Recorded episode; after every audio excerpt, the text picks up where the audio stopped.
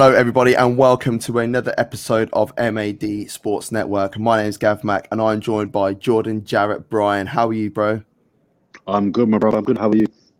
Very, very well. Now, if you don't know who Jordan is, then where the hell have you been? The guy is on Channel 4, is on Talk Sport. We've even seen his face on Sky Sports. I heard him on podcast galore. He's everywhere, man. How do you how do you fit all this time in? you know what? I, I I don't know. I don't know is the honest answer to that, but I, I seem to find a way to get it to get it done. I'm um I'm, I'm I've got a big mouth and I've got a lot to say so I try to channel my big mouth in the best way that pays my rent. so people will pay yeah. me to give my views and opinions on things. But I also love it. I enjoy it. So if you enjoy something a lot, you know what I mean, you, you find the time for it. But no, it's it's I'm getting grayer and grayer by the hour sort of thing. So but it's all good. It's all good, bro. I understand the the, the grey stuff and the fact that barbers ain't open at the moment as well. So I'm rocking the hat. that is that is a bit of me right now. I haven't had a trim since November. At the time of recording, this is what mid March. Mm. So it's been a long time, long time. But Boris is opening the door soon. So couple uh, weeks, couple few more weeks, and we'll, we'll, we'll be there. We'll be there. Just got to hold out. So Jordan, it's been it's, it's absolute pleasure to to have you on on my platform, and you know, oh, my pleasure, man. It's an honor, really is. And um, we're going to be talking about a few different things. I want to I want to touch on you know your career in the media, how you got involved in it. Um, understand that you also have a sporting background as a player in a particular mm. sport, and we'll talk about that in a bit. Unfortunately, we're both Arsenal fans, so yes, we're going to have to have a quick chat about that and see what's good with those as well. And also want to touch on, you know, some challenges, um, race, um, advice for for young people and um, black people as well in particular, and your inspirations. So, first off, I want to know what inspired you to get involved in the media, and is it something that you always wanted to do? I think it was. I think it was. You know, um, I always, when I was young, I was always into sports. Always loved watching sports. Loved playing sports at school, uh, like primary school. So I've always been interested in sport. Um, so I knew from early that sport was a passion of mine. Um, I recognised that I wanted to get into media and journalism. Re- yeah, relatively early. I would say from about uh, middle of secondary school. I realised yeah, yeah. that I enjoyed writing. I enjoyed English. As my, apart from probably PE, English is my favorite subject. I enjoy nice. creative writing. Um, I was the only one of my friends that um, would, would be outside English classes early. They were bunking, checking gal and you know what I mean, in, in the chicken shop. Whereas I was I was actually really looking forward to, to our English lessons. And that's kind of when I realized I really enjoy writing. Um, and then I also had in the last two years at secondary school, I had a camera. I had like a video camera I just go around school just filming stuff, nothing, nothing scripted. Just just had a camera filming stuff, and people were said to me then like, yeah, this is the video guy, the video guy. And I guess it kind of became clear then that I had interest in media. Do you know what I mean? I didn't, didn't know what I was doing. I just had a camera, and my dad gave to me. Um, but then it became quite clear I wanted to get into media. Media was the kind of outlet that I wanted to pursue. Um, mm. I saw the power of media early on as well. Do you know what I mean? Having a voice, having a message, telling stories, um, and then yeah, so in answer to your question, yeah, I, I, knew from early that I wanted to get into in, into media, and I kind of just stuck on that path. Yeah. Do you feel that your school supported you with that? Because I know, like, when you were doing your creative writing and things like that, because I know this interview is about you, but I'm going to talk about me for a sec. Because I, I, when I was younger, I wanted to be an accountant, mm-hmm. and in my school, we had two methods of learning. You had uh, academic or you had work related. And it was always the naughty kids that got to do the work related stuff. But you were able to go to college one day a week. Mm-hmm. And I wanted to go to college one day a week to do accountancy, but I didn't feel like I got the support from my school. So when you were learning your art with creative writing, do you feel that you're you had that support structure there? Mm, at school, no. I don't think I just, I mean, I wasn't discouraged. I mean, essentially, I, I guess school is there to just kind of instill the basics. Anything mm. beyond in terms of what your career path's going to be, I think you're lucky if you kind of go to a school where that kind of pathway is mapped out for you as well. Um, but essentially, I, I wouldn't say there was any kind of over or obvious examples of um, my school encouraging it. I mean, they didn't discourage it. Um, Yeah. And, and secondary school, I think their job is just just get the grades, get the grades, and then we'll worry about your career at form Yeah, yeah, later yeah. on. Um, so so no, I don't I don't think it was overly encouraged. It wasn't until I so I was in my last two years of secondary school where I found a magazine in Britain. It was a youth magazine called Live. And the whole Mm. idea of the magazine was that it was produced by young people for young people about youth culture. Nice. And that's when I kind of got encouraged into writing more. And, you know, I learned about the craft of um, creating um, articles and headlines and how to start an Mm. article, how to end an article, how to get interviews, how to network, all that sort of stuff. So it, it was at that point at Live Magazine that the kind of encouraging of becoming a writer and a journalist really then kind of kicked in. But at, at- Mm. at school, no. At school, it was it was just more about just get the grades. And I didn't get the grades, but their their their main, um, I suppose, incentive and drive for their students It wasn't so much to care about what you do when you leave school. It was just let's just get you the best grades we can get you. So when you do leave school, you have options. Do, do, do you know what I mean? yeah. So yeah. Hundred percent. Yeah. Did you enjoy school? Did I what? Sorry. Did you enjoy school? I did, you know, I did, and that's probably half the problem. That's probably why I didn't do so well because I enjoyed school. Um, the school I went to in South London wasn't the best in terms of um, its academic output, but here's the thing: although our school was was kind of on the league table, regionally one of the, one of the worst ones, I always feel that it's wrong to blame the school for your lack of um, success within that school. That I, Yeah. I, I, do you know what I mean? At the time, you think, yeah, No, yeah, it's a rubbish school. It's their fault. It's their fault. But I, I think there's even at that age, there's a level of self responsibility that I think even as a 13, 14, 15, 16 year old, you have to have that ensures that uh, you do the best that you can do. And look, there were plenty of people in my year that, that came out of school, came out with huge grades, A's and B's. Yeah. So the school couldn't have been that bad. And what makes it Mhm. even worse is that these are people, and I clocked it when we got our when moved, when we got our GCSEs. These are some of the people that I look at and think, you're not smarter than me. You- You're not. You're, you're not Yeah, smarter yeah, yeah. So why have I got I a C and a that. D? You've got an A and an A star. And I'm like, And you really? weren't even there. You didn't even turn up. Like, how did you blank that?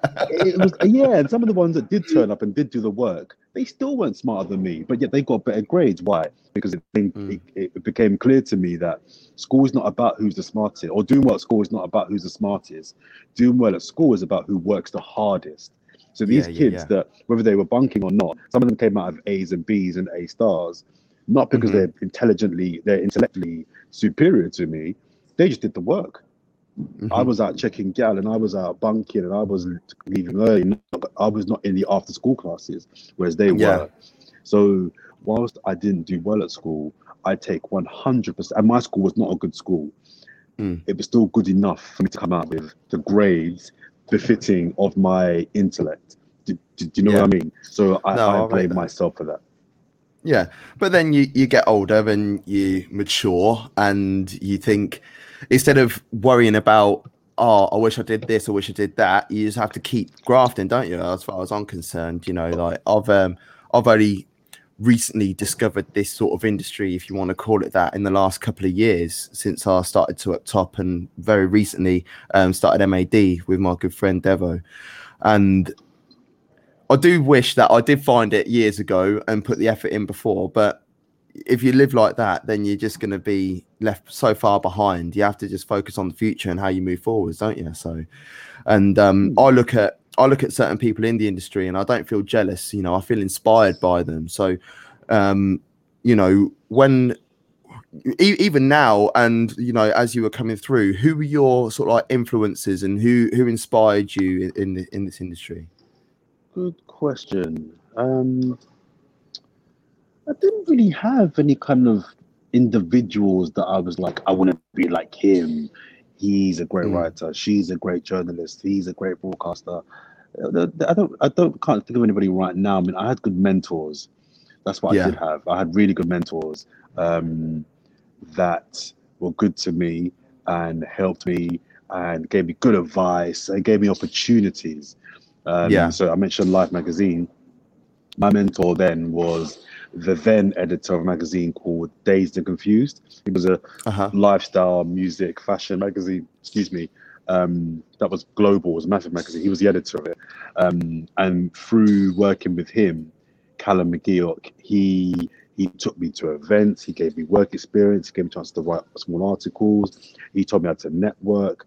So I think more than having actual kind of role models, if you like, of people that who were in the industry that I was in, who I wanted to aspire to, I didn't really have any of those. I had more good mentors, really good Yeah. examples of um, men and women that instilled a level of work ethic and and like I say, gave me opportunities. I think it's really key mm-hmm. when you're coming through that you are presented opportunities and more, more important than that that you are prepared for those opportunities. And that's what people like callum and sam conifers and my mentors did.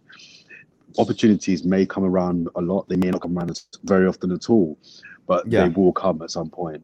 What's important is that when they do come around you're ready for it you're prepared Mhm. for it do you know what i mean when when that magazine or newspaper offers you a chance to go to a game and cover a match and write a thousand words 1500 words on a on a game that game may be i did plenty of games for south london press that were low low lower league tooting, tooting the mitcham and Hey, Dulwich- don't Dulwich don't diss Hamlet. Tooting They've got a nice ground, and so have Dulwich Hamlet as I'm well. not- I'm not Because I used dissing them to, at all. I used to They're both my local- they're both my local clubs but then I used to referee. My first game was down at Dulwich Hamlet, um, and it was um, is Deal uh, Fisher because Fisher play there, yeah yeah, yeah. um, and they played against um, Deal Town. My first ever FA Cup game that I refereed because I've been on the line loads of times, but the first time I ever refereed was down there, and I was like, "Oi," because I got pictures of like um, um, Alan Pardew and stuff all around the ground because he, he came through at Dulwich.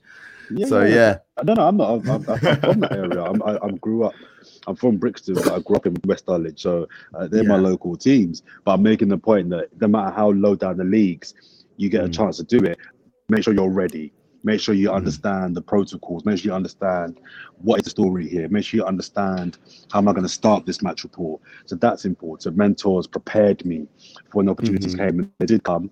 And I think that I, I did a good job in grabbing those opportunities and making the most Yeah. of them. No, that's quality. That's quality. Um, I recently had an interview with BBC Introducing, and it's the first opportunity I've ever had to like sort of like put my face out there. And Mm. un- unfortunately, I didn't get the job. But if I'm Mhm. honest, I wasn't expecting to get the job, if that makes sense. But that still left me. Uh, that still sort of like filled me with a bit of disappointment Mm. as to you know what do I need to do to make sure I get myself out there a little bit more. Um, and you know there are lots of challenges that are in the way. So Mm. I want to know what sort of challenges you have faced over like in your career because I, I, I imagine that you didn't just like write that and then all of a sudden you started here and then all of a sudden you, No. you got that job you know there would have been unless you were incredibly lucky and if so like can you you put the lottery on for me um, a good question. I guess one of them I could think of straight away was the lack of patience. So at the time, because I knew that I was a good writer and I was very ambitious and very hungry, I wanted everything now. I wanted to write for him, her, them, them. I wanted to do stuff for them, them, them. I mean, when all those things don't come tomorrow, you start ah, getting a bit, getting a bit kind of agitated Mm. about it. When in hindsight, if I look at the last 10 years, just the last 10 years of my career, I've done so, so much. But when you're 15, 16, 17, 18, 19 years old, you don't think about, you, you, you- you're not thinking about the next 20 years. I'm not even Mm. going to be 40. So there's no Yeah. rush. There's no rush. Just do the work. So I think one of the biggest challenges I had was just learning to be patient and just Mhm. doing the work, doing the work, learn your craft, improve your contact books, improve your sentence structure, improve your style as a writer, improve your style as a broadcaster, and as a presenter. Um, Mm. Read lots, watch lots, um, take it all in because these are all the things that are going to help you. Going back to my last answer, when the opportunity comes, smash it out the park. so it's yeah, not yeah. rushing it. There's no rush. If you're good, the chances will come. You know, I'm Yeah. I'm I'm mentoring someone, a, a young lady called Fadumo at the moment, um, who's making real good. She gave me some good news yesterday about an opportunity that she's got at the moment. But the last three or four years I've been mentoring her, I've seen the trajectory of her of her um of her journey, and and she's Yeah. smashing it. But it all comes from just being patient. See, there's a. I'm going to contradict myself now. There's an element of being persistent as well. I think it's, the, Yeah, it's of that kind of what, what I've learned is the kind of art of being patient whilst being persistent, and the two can coexist. So it's not actually a Yeah. full contradiction. You can do this both at the same time. Do, do you know what I mean? Um, Yeah, yeah. So it's about biding your time, but also showing that ambition, showing that energy, showing that hunger to want to do things and want to work and want to write. And the beauty, beautiful thing about I say to all the people I mentor and talks that I do, the beautiful thing about things like writing and photography and presenting is that now you don't need to wait to be commissioned. you don't Yeah. have to wait for someone to to write an article in Arsenal. You don't have to wait to write to tell someone to tell you you can start up a podcast. You've done it yourself. Who told you? Yeah. Who gave you? Who gave you permission to start up a podcast? Well, yeah, exactly. I just I No thought I woke up one day and because I, I I wanted to start doing this years ago. Um, Mm. The end of the 14-15 season, I remember speaking to a couple of my friends, and I turned around and I said, "Right, at the end of the season, what we should do is like just get round a table." And I, I don't know what to do. Just get my phone out and we'll, we'll just chat about it. We'll have some newspapers and we'll do this and do that. And it never came around. And one of my friends, uh, Ross Sharp, he was starting to do a podcast and he was like, Oh, Gav, can I interview you about refereeing? I was like, Yeah, that's fine. He turns up to my house with a phone. I was like, So what how are we recording this? He was like, Oh, just on here, mate.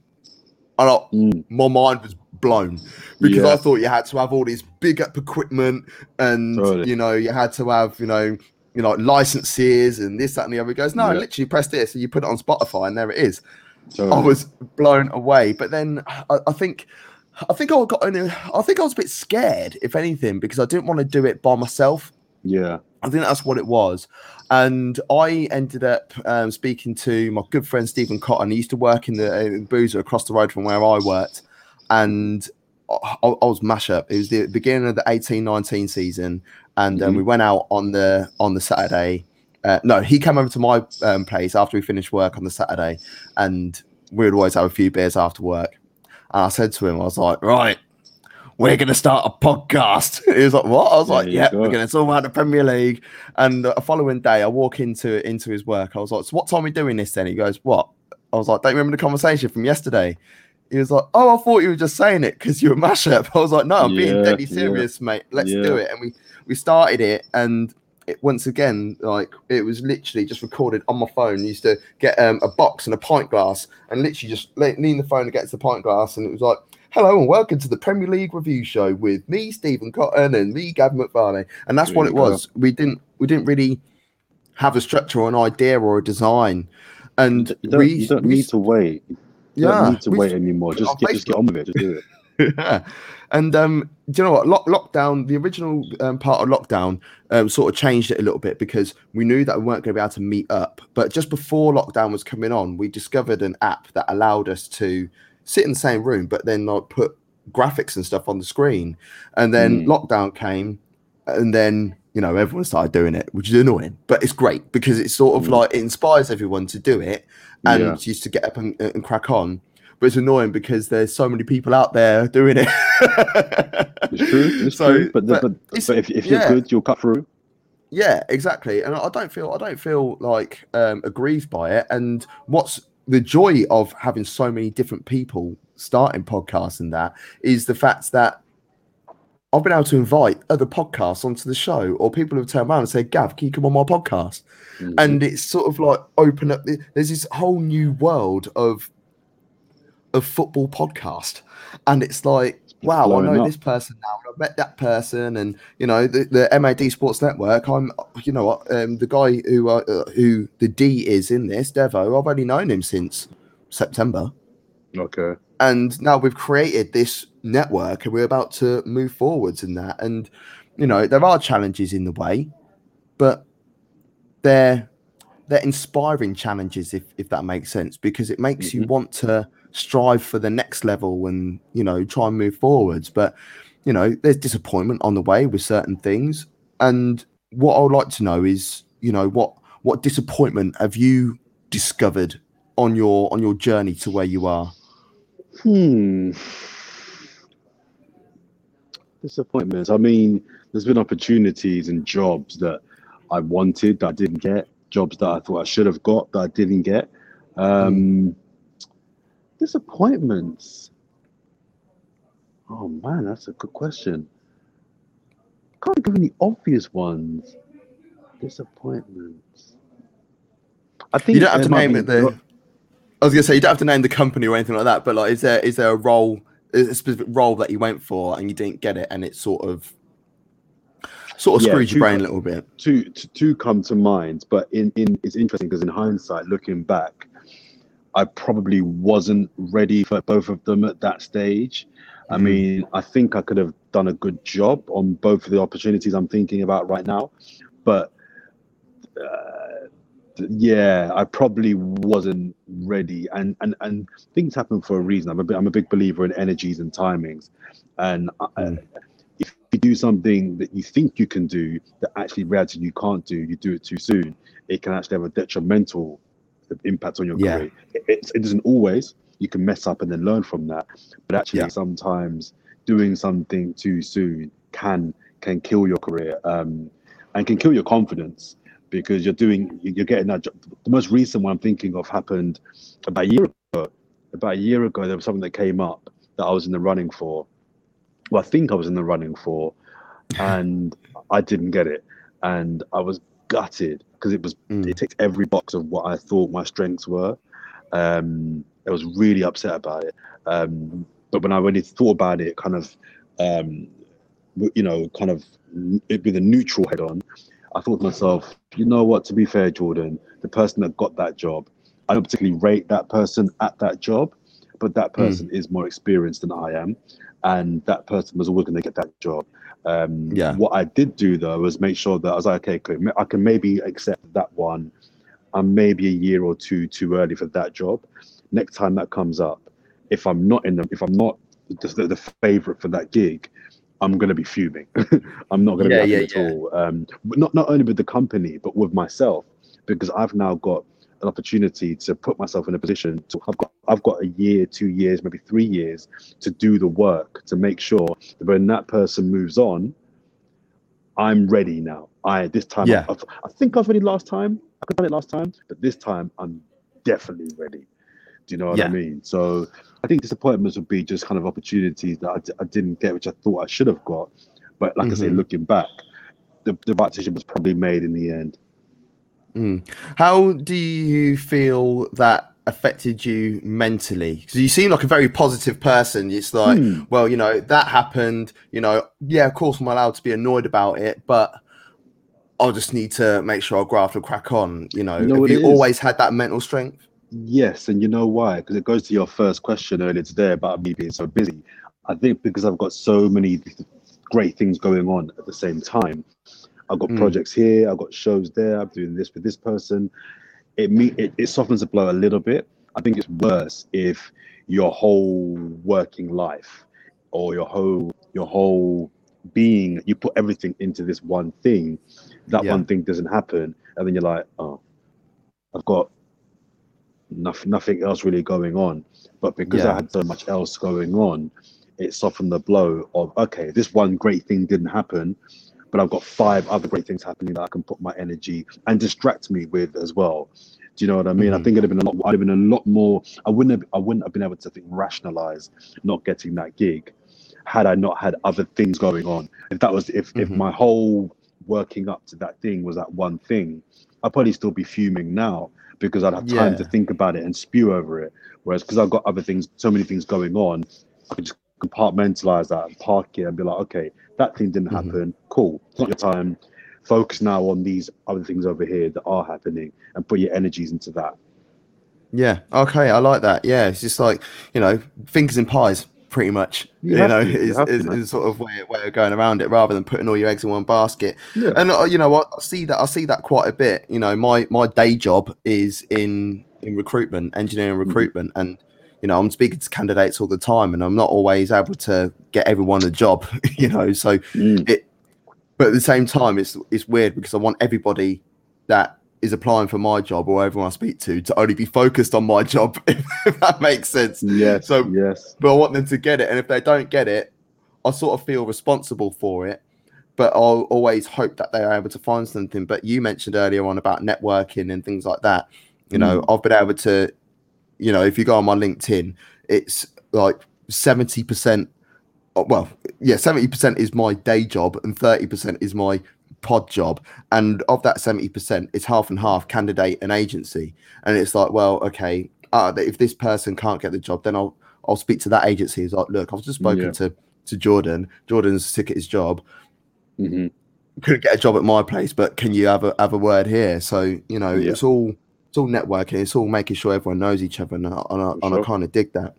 Um, one of the um, one of the eggs that you've got is uh, Channel Four. That's the first time I ever actually saw you on on Channel Okay. Four, and it was so nice. As a young, well, I say young, I'm not young. I still get ID'd, which is cool.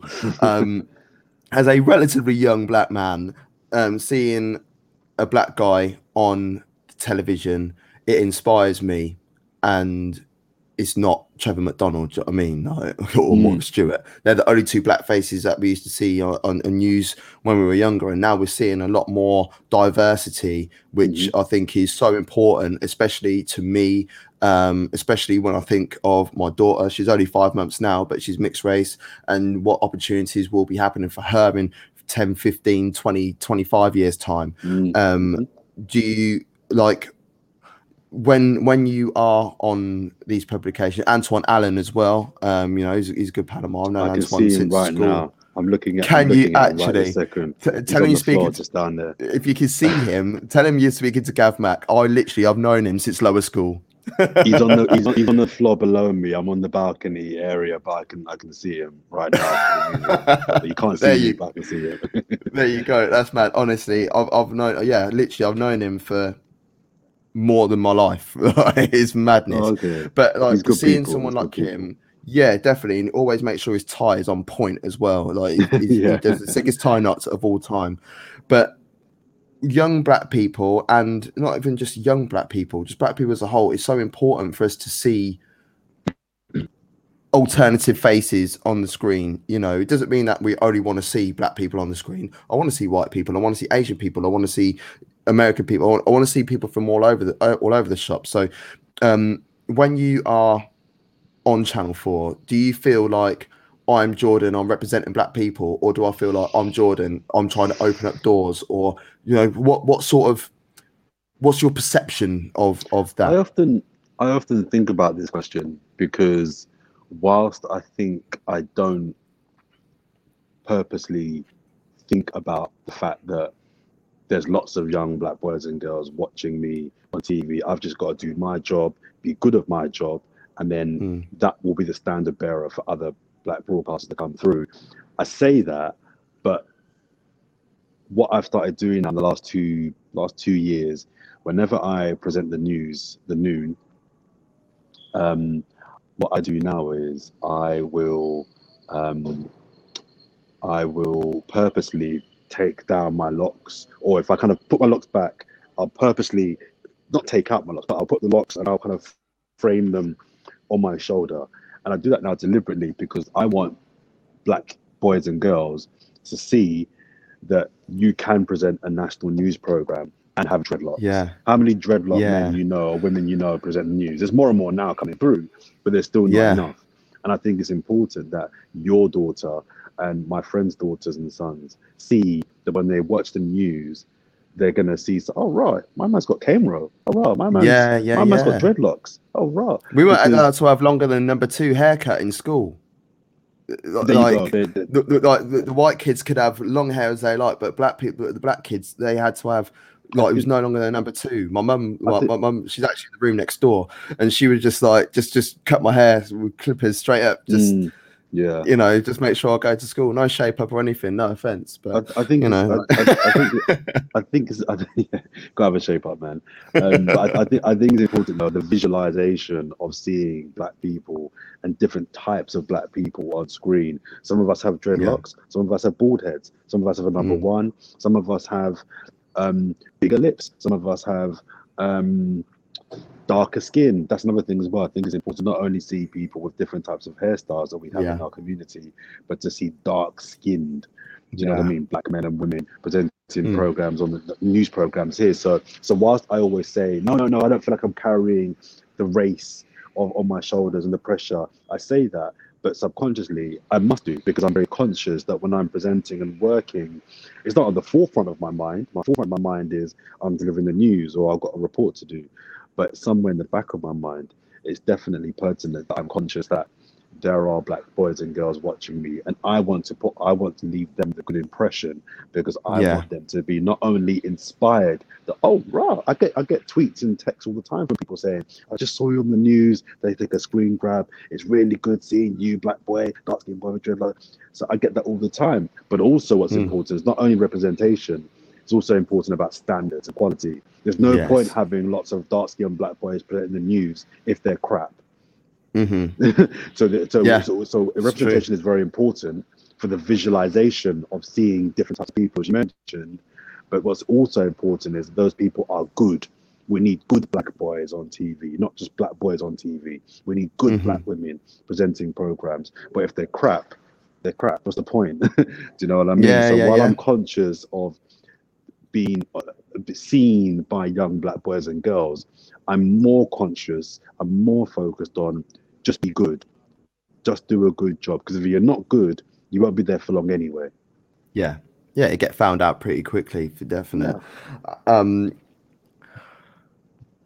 with yeah, no, no, no, that's no, that's really good. I'll rate that. I'll rate that a lot. Um, what um, what advice would you give to uh, not just not just um young black people, but like people that are looking to to get into into the industry? Like, what what advice would you turn around and say these are Stop the make- say like two or three key, like fundamental um elements? So, um, what I would say is a quick plug. Um, I'm saying to you before I start recording, if you go to blackademic.com, you'll get some great advice from some professionals across a whole host of um, industries, including TV. Um, my personal advice, I mean, I, I could give you 20 bits of advice, but the main one I would say is stop making excuses and get the work done. Too many people make excuses. Too many, I can't do this because of this. Well, I can't do that. Stop making excuses. Do the if, if this is what you want to do. If you want to be a journalist, if you want to be a broadcaster, if you want to go into radio or be a podcaster, okay, cool. You just decided that. Now go and get it done. The time is now. It's never been easier to to, to have a career as a writer or a broadcaster. So um, I would say stop making excuses and get the work done. Do you know what I mean? Mm. Too many people. I, I don't. I don't. I don't want to hear excuses. When I was coming through, there was no YouTube. There was no blogging, vlogging. there was no podcast. You know what I mean? To, to my earlier point earlier on, you had to wait to be commissioned. Someone had to say to Yeah. you, Jordan, do you want to or can you write an article about X, Y, Z? And then you go off and write the article. Whereas now I can write about whatever I want and be my own publisher. Because I've got my Yeah, own, I 100%. can have my own website, on my own Twitter page, I- and that also accessibility to people like myself. You think there was there was no LinkedIn ten years ago, fifteen years ago? Yeah, I couldn't, I couldn't, I couldn't message or tweet or Instagram DM a, a Sky Sports news presenter or Channel Four news. I couldn't do that ten years ago. You had to email people, and even then, you were getting no responses. If you did, you were lucky. So Mm. I don't want to hear no excuses from people that want to do this but aren't making traction. Now is the easiest time, easiest time to break into this industry because all the tools are there. The accessibility is also there as well. And, I, and just to add to that finally as well, um, I had another point to make. I've just gone, I've gone, had a brain fart. I was also going to say, um, oh yeah, I was also going to say, do not be afraid to make mistakes.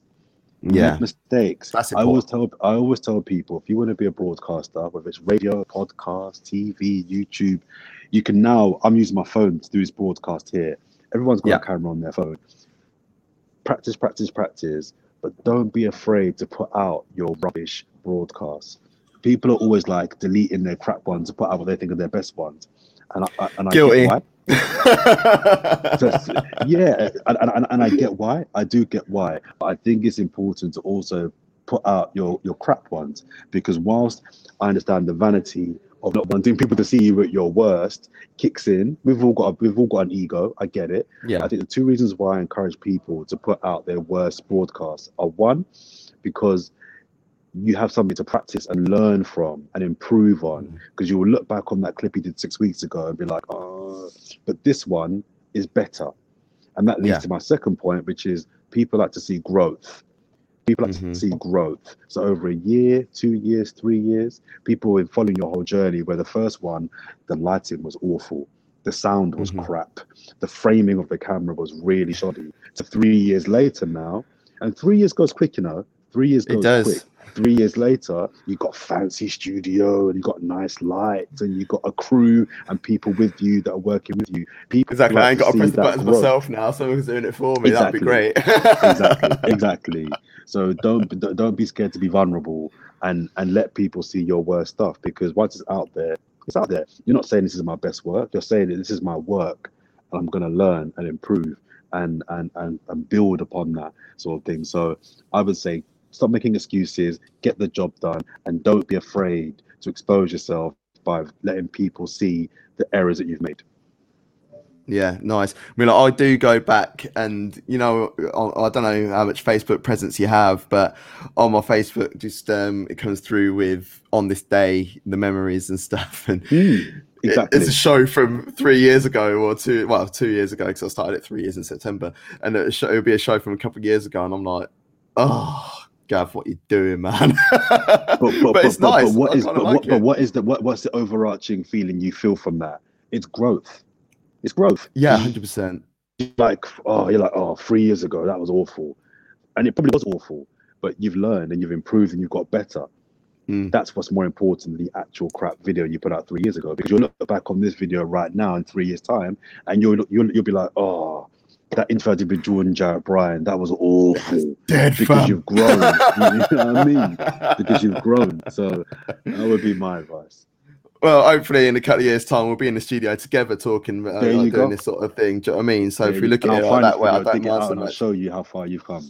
Yeah, just before we go along, so Gav, look at you. You look like you look like shit. man." Exactly. Um, so um, blackademic.com. Now, if you're listening to this, um, this will be in the comments um, underneath in the in that bit. If not, if you're watching it, well, you can see it on the screen now. So um, that's that bit there. Um, you. Jordan, you are a medalist, are you not? Junior European wheelchair basketball champion.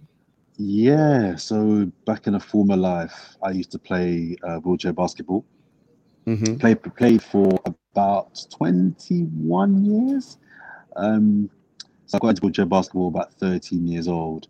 Um, so, but just brief backstory because people are kind of wondering why wheelchair basketball. So I was born with um, a deformed foot. My right foot, Mm. I was it wasn't it wasn't formed properly. So when I came out, I had my right leg was slightly shorter than than the left one. I had three toes on my right leg, and when I was 18 months years old, my parents had the option. They didn't have to, but they were given the option of either leaving it as it was, and I could have like Mm. calipers and crutches, but I'd be kind of like walking like that. Um, Yeah. People listening can't see that, but I'd be I'd be imbalanced, and I, I, would- I would um, Yeah.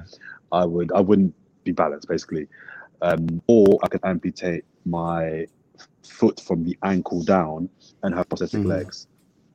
That was the decision that was taken. It was the best decision of the two.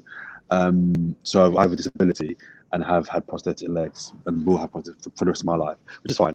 Yeah. People don't know it until I tell them because they can't see the difference. So, Mm. so I, but I was playing football uh, from the age of about, well, uh, I'd say about nine to thirteen, nine to Wow. twelve. Um, and the, the fourth season, my coach told my mum, "We can't sign him. We can't register him for next season." So why not? He said because of health and safety. He's got a prosthetic leg. If he goes to tackle someone, he could break their leg, which is which is Which is all true and valid. Um, Yeah, totally But- fair. So I, I, I was gutted. Uh, I said to my mum, I want to continue playing sports. Can you find me a sport to get into? Mm. She came back to me and said, you know, uh, I found these guys in Hackney. They play wheelchair basketball. I was like, what? Nah, man. I'm not, I'm not, I'm not on that. But um, I went that, along. that sport's brutal, man. Oh man, it's the it's the best sport in the world. It's so much fun. Um, I hated it at first. When I first went, I hated it. Went back, hated it. Went back, hated it. Went back. And then what what made me what made me what made the dial turn for me was I got good very quickly. So when you're good Right. something, that always helps. Even if you don't like Yeah, it, if 100%. you're good at it, it's like okay, I'm, I don't like this, but I'm quite good at this. So cool. Darts. That's me. That's my that sport. you? Yeah. yeah. Bit of me. Um, this before I have to move it out of the way. I Um, can see. I can see. Yeah, yeah. So to see the show, yeah. There's gonna be a dart show on MAD as well, by the way. Little plug. Anyway, um, but, no, yeah. Um, Oh, I so, see what so you mean. yeah, and, and then I, I kind of got good at it quickly. And then I kind of got to the, the GB junior team, where I played Nice. for eight years, and we won. Yeah, won a couple of European championships, lost um, one world championships, um, but yeah, won one two Euros, and yeah, been I, I stopped. I played professionally actually for four years, five years in Italy, um, which was great. Lived out there for five years. Quality. amazing. Big sport out there. Um, not so much now, but it was then. Um, yeah, and, and wheelchair basketball was a big part of my life. Loved it. Awesome, awesome. Because you um you did some commentary on the Paralympics in 2012 as well, did you not? Yes, that was all. that was really funny because I actually quit playing wheelchair basketball for Great Britain at junior level when I had to decide whether when, once you leave the juniors, juniors at 23 years old, you then as a Mm. football, the natural then progression is then to the senior team. But Yeah. that's a full time gig, and I was writing and doing journalism at this point, so I had to decide: do I want to pursue wheelchair basketball professionally, get paid for it now, Mhm. and do that full time, or do I want to continue and go into into media? And I chose media. And what was really, really a bit not bit bittersweet, what was really nice kind of circumference was my first proper TV gig as a broadcaster was covering the men's wheelchair basketball team at the 2012 Paralympic Games. Half the That's team- so sick. Half of that team was a team that I played with four years earlier and left at the junior Oh, side. that's So it was really nice, kind of like, I suppose not vindication, but it was it made me realize that I'd made the right decision in pursuing Yeah. media rather than than than than than basketball because it was nice. My first gig was reporting on TV on the guys that I- and I- people I that knew you these guys. know. I know these yeah, my friends. You know what I mean? That's Um, nice. 2012 was a really good year because it was my first, yeah, first TV proper TV gig. Yeah, Um, we'll rate that yeah. a lot, man. Rate that a lot. And um, yeah, we're coming. to, we're coming towards the end of it. Uh, end of our chat. So I really appreciate Hmm. uh, you taking some time out of your day, John. I really do. So before we get to the end, let's talk about the Arsenal for a moment. Um, Oh, it's going so well. It, it, I know, I know. We- We could cut this bit out. Um, Arsenal, right? I, I've got my, I've got my opinions on the Arsenal, like from this season, last season, and over the last X amount of time. Mm. Um, first of all, if we go sort of like dip into a bit of history, um, when like were you ever like a Wenger in, Wenger out? You know, where or if you did go Oh, yeah. out, when when was your when was your turning point? so my I remember I remember the point I remember the exact point where I'd for, for the first time having heard lots of my friends and family saying Wenger out for two three years before me the day when I turned on him was I've forgotten the year but we had a League Cup game I don't know if you remember it it was against Reading and it finished 7-5 12 13 season was, that 12 or there 11 12 go. season. Yeah. no I 11, think it was before that I think it was before 13 wasn't it Yeah, uh, well, um, it I was. it was It would have. It would have been. It would have been after 2012. Well, uh, from 2012 onwards, because Ollie Giroud was playing in that game, yeah and I remember He going to right, his yeah. debut in like Well, when I- I got back from Berlin in 2012. okay well I, I I for about 18 months was kind of on there's like a baby in the background I can hear it. Yeah, that's that's my daughter. Yeah, she's having. She's um, I, I was I was kind of on the fence for about eighteen months about Wenger. I was like, nah, it's not going well, but I don't want to say Wenger out. But that was the first time I was like, he's got to go. And what happened was we were three 0 down, I think, after thirty minutes.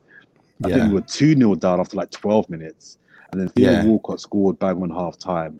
And I remember saying to my friend Abby, I never forget this conversation. I said to him, Abby, whatever happens in this game, whether we come back and win it or lose it, whatever happens, he's got to go. This is unacceptable. he's got to go. Um, yeah. And we ended up coming back and winning the game. But it, it, the result was, Seven wasn't five really in the end, to me. yeah, but the, the result wasn't really wasn't important to me. It was the fact that we were losing three 0 at half time or just before half time to a championship team. It was humiliating, and yeah, that was the first time. So I think when what, what year did he leave? He left. Was it three years ago? it? 2018, So- yeah. End of So 17 20 18 season. So, so 2012 to 18, that's six years. So I was Mm. saying, um, I was saying for over five years, Wenger out. Do you know what I mean? Um, Mine runs like a- deeper. it runs deeper than that um, because we won the title in 04. mm, And I remember his post match at White Hart Lane saying, Mhm. I've got a plan for us to be the best team in Europe in five years. I've got a five year plan. yeah, So when we weren't, that was me done. I actually wanted him out 07 08 because we were, that was our title as far as I was concerned. That was the year Yeah, that Eduardo yeah. got injured. That was our title and we, and, and we fluffed our lines. And from Yeah. that moment, I was like, well, he said one more year. He said he said five years. So if we do something next year, then that allows him more time. We came fourth.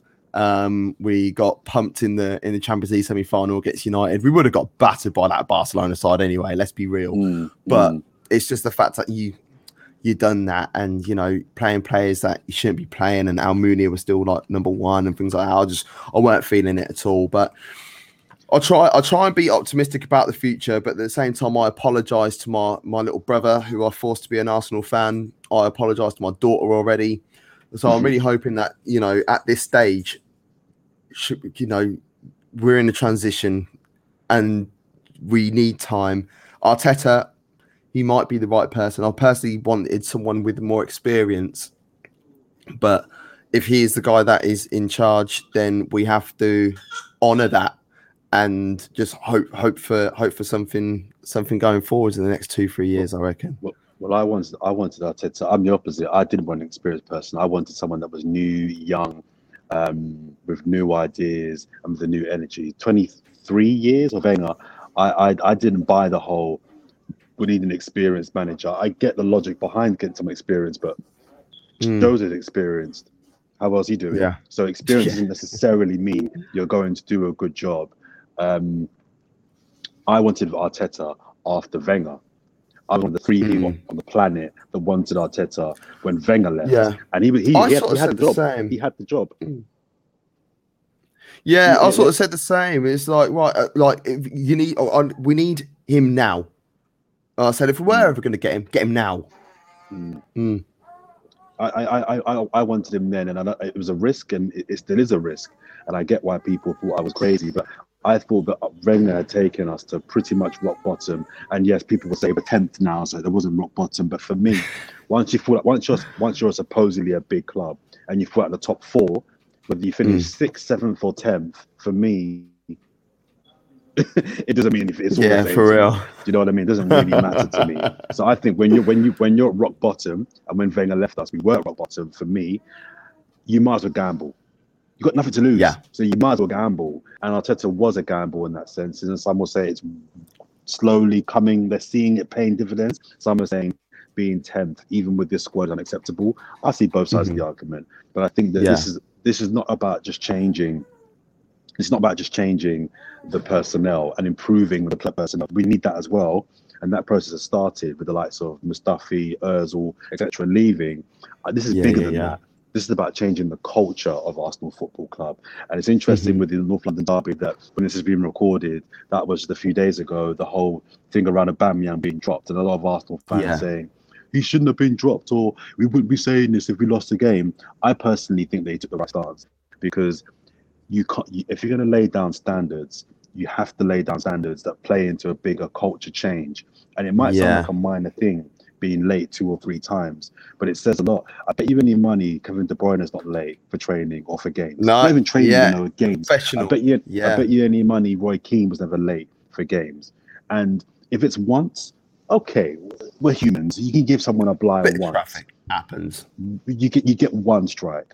But I'm sorry when it when I'm hearing it's it's multiple times. There are other little small things that show not great professionalism, I think Arteta, I would have sacrificed the North London derby win for standards and discipline. If it meant a Yeah. yeah. couldn't play in that game, then so be it. So I'm not one of these people saying, "Are you only saying that now because we won the game?" It's like, no, No. the result wasn't really important to me at that point. What's important is that we've got a manager that's trying to lay down some standards and change the Mhm. culture of the club that are losers. There's a loserism that seeps through Arsenal that Wenger Yeah. allowed to seep in that Emery couldn't address, that Arteta's trying to address. It's, it's Mhm. it's more than just getting better players and playing football and winning, beat winning, beating Spurs two one. It's about a man that's trying to change the club, not the team.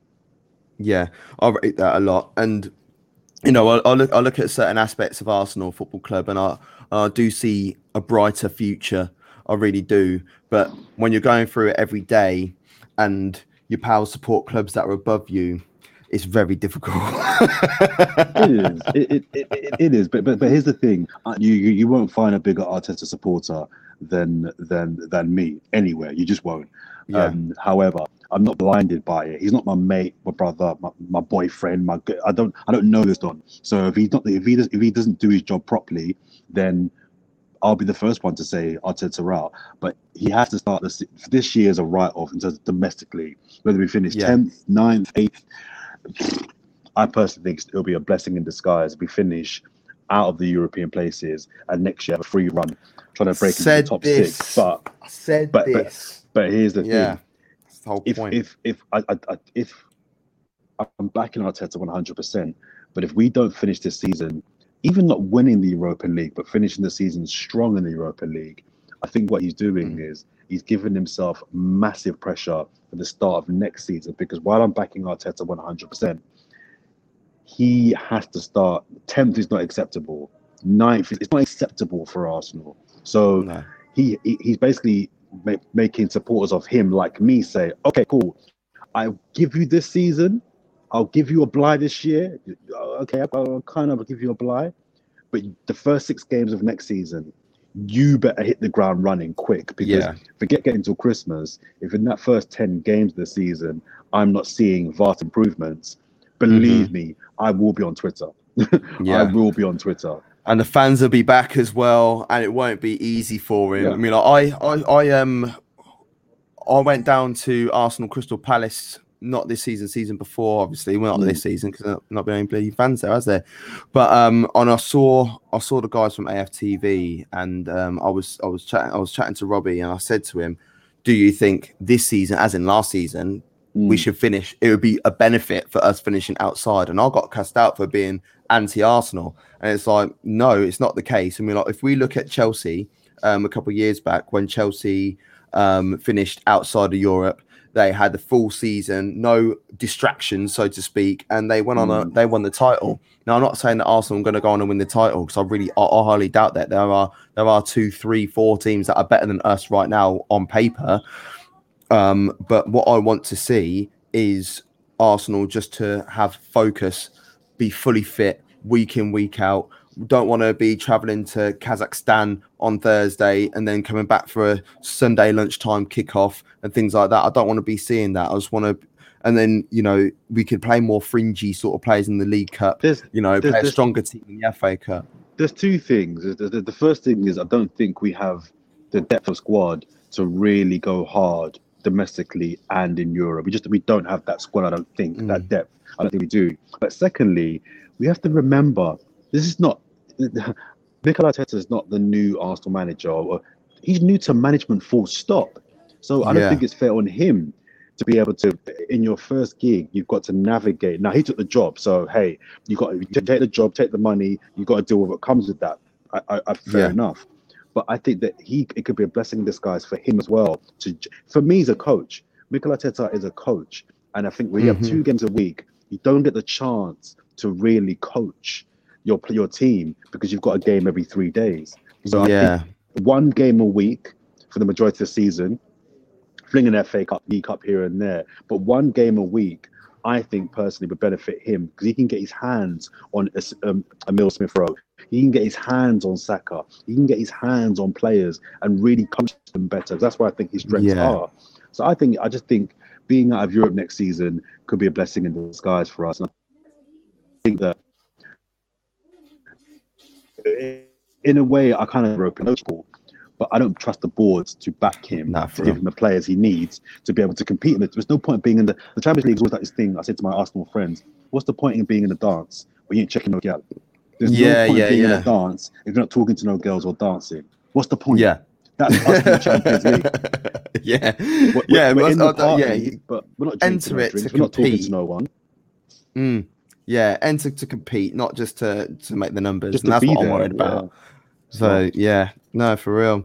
I can chat about Arsenal all day and all night. I swear to God. same. But um, yeah, we'll uh, we might have to we might have to uh, get get an Arsenal chat going or something like that. But Jordan, it's been an absolute pleasure uh, No, being mate, able to interview really enjoyed you. that, man. Really has. No, I'm glad. And um, your website once again, um, blackademic.com. Check to, it out, um, guys. just let the yeah let let them know and it's- um mm, so yeah, it's, it's, it's, a, it's a website I started a couple of years back. It's, we have discussions, we have shows.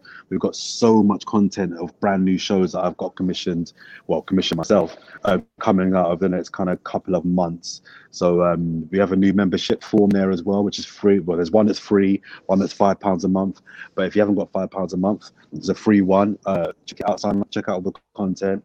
Um, and we're across all the socials as well: Twitter, um, Instagram uh, LinkedIn, and uh, Facebook. So go find us, check us out, enjoy the fun. excellent stuff excellent stuff. So yeah that will all be in the descriptions. So you'll be able to find that. But once again thank you so much for this Mm. chat.